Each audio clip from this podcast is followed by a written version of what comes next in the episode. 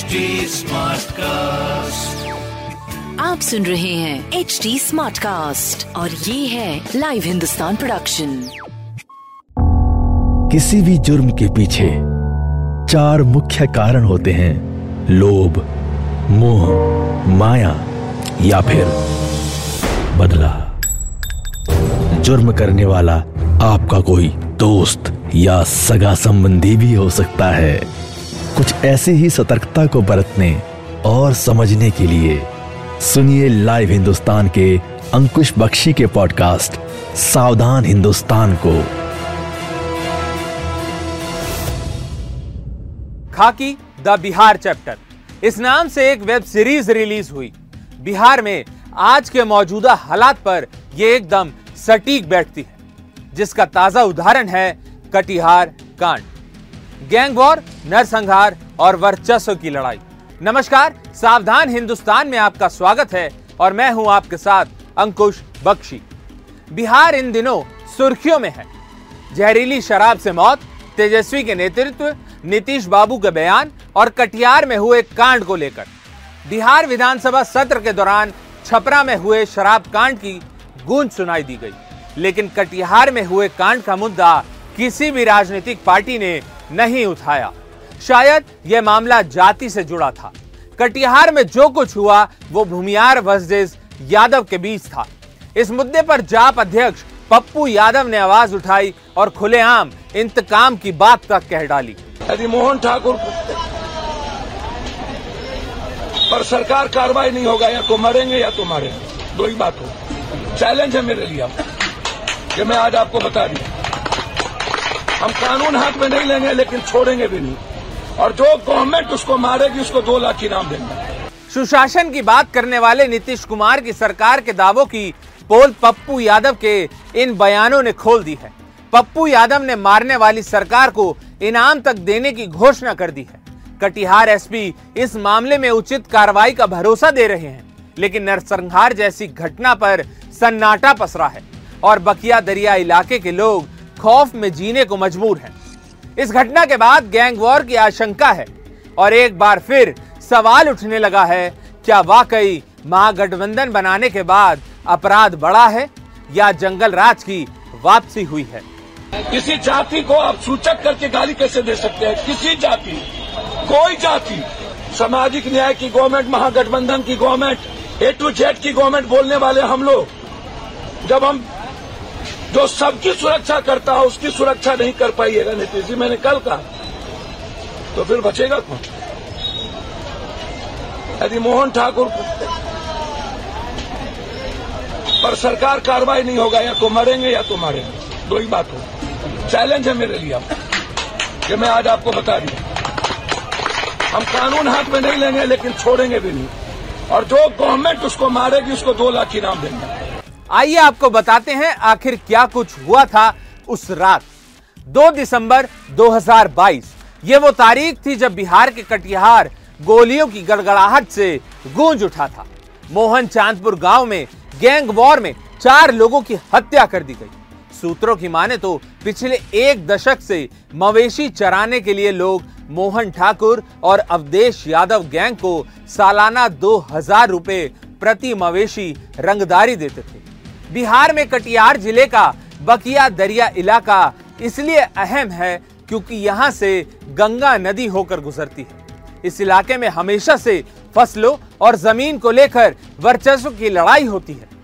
मोहन ठाकुर और अवधेश यादव का गैंग दियारा के पाँच हज़ार एकड़ में फैले इस इलाके में अपना वर्चस्व स्थापित करना चाहता है और ये हत्याएँ इसी का नतीजा है।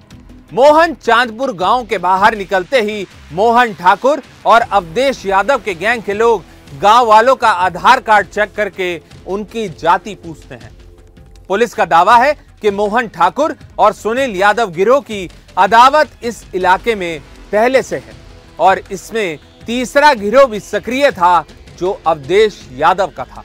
इस घटना के बाद सोशल मीडिया पर हैशटैग कटिहार नरसंहार ट्रेंड होने लगा। दो दिन तक इस घटना को लेकर कई तरह की कहानी सोशल मीडिया पर सामने आई। वर्चस्व की लड़ाई में कई राउंड फायरिंग हुई। नदी के किनारे लाशें बिछ गई। इस बीच कटिहार कांड से जुड़ा एक और खुलासा हुआ है। यहाँ दुश्मन का दुश्मन दोस्त बन गया और फिर इस हत्याकांड की हर तरफ़ चर्चा होने लगी। बिहार पुलिस का दावा है कि अवदेश और सुनील के बीच वर्चस्व की लड़ाई के बाद दुश्मन का दुश्मन दोस्त बन गया और अवदेश ने मोहन ठाकुर से हाथ मिला लिया। सुनील यादव के कमज़ोर पड़ते ही इलाके में मोहन और अवदेश का आतंक कायम हो गया।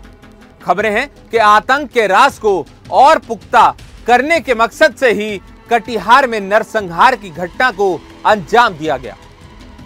अवदेश मोहन और सुनील यादव और उनके गैंग के तमाम लोगों पर आपराधिक मुकदमे दर्ज हैं। बकिया दरिया इलाके में लड़ने वाले दबंग और अपराधी किस्म के हैं, जो बिहार पुलिस के लिए सिरदर्द बन चुके हैं। पुलिस का दावा है कि ये भूमियार और यादव जाति के बीच की लड़ाई है। इससे ज़्यादा कुछ नहीं। यादव जाति के चार लोगों की हत्या के बाद इसे सोशल मीडिया पर भूमियार और यादव जाति के अपराधियों के बीच जातीय संघर्ष का नतीजा बताया गया। बाद में यह खुलासा हुआ कि भूमियार जाति से आने वाले मोहन ठाकुर गैंग में भूमियार और यादव जाति के अलावा तमाम दूसरी जातियों के अपराधी भी हैं। पुलिस का दावा है कि यह घटना सीधे तौर पर एक आपराधिक गिरोह के दहशत फैलाकर अपने वर्चस्व स्थापित करने का नतीजा है। आइए एक नज़र डालते हैं मोहन अवदेश और उसके गैंग की क्राइम कुंडली पर। मोहन ठाकुर के खिलाफ हत्या के तीन, रंगदारी के छह और आर्म्स एक्ट के तेरह मामलों के अलावा कई दूसरे केस दर्ज हैं, जबकि उसके सहयोगी अवधेश यादव के खिलाफ हत्या और अपहरण का एक एक मामला दर्ज है। पुलिस का कहना है कि मारे गए लोगों का आपराधिक रिकॉर्ड रहा था। मृतक अरविंद यादव के खिलाफ हत्या के तीन, आर्म्स एक्ट के चार और फिरौती के लिए अपहरण का एक केस दर्ज है। मृतक राहुल यादव और सोनू यादव के खिलाफ भी हत्या का एक एक मामला दर्ज है, जबकि चौथे मृतक लालू यादव के खिलाफ एक भी केस दर्ज नहीं है। पुलिस के जवानों ने इलाके में डेरा डाला हुआ है, जबकि नया थाना बनाने का ऐलान हो चुका है। दो दिसंबर को हुई इस गोलीबारी के ठीक दस दिन बाद, यानी 12 दिसंबर को अचानक हैशटैग कटिहार नरसंहार ट्विटर पर ट्रेंड करने लगा। पिछले तीन दिन से इसकी सोशल मीडिया पर जमकर चर्चा हुई। पुलिस ने इस बीच मामले को लेकर एसआईटी का गठन कर दिया। है लेकिन सुशासन देने वाले नीतीश कुमार पर सवाल अभी भी उठ रहे हैं। तो ये था नरसंहार कांड का चौंकाने वाला सच। सावधान हिंदुस्तान में आज के लिए बस इतना ही। आप सुन रहे थे सावधान हिंदुस्तान। ऐसे और एपिसोड सुनने के लिए लॉग इन करें www.htsmartcast.com पर। साथ ही आप पॉडकास्ट से जुड़े सभी अपडेट्स जानने के लिए हमें फॉलो कर सकते हैं। फेसबुक इंस्टाग्राम यूट्यूब लिंक्डइन और ट्विटर पर। सुनिए और सतर्क रहिए। आप सुन रहे हैं एच डी स्मार्ट कास्ट और ये था live Hindustan production smart cast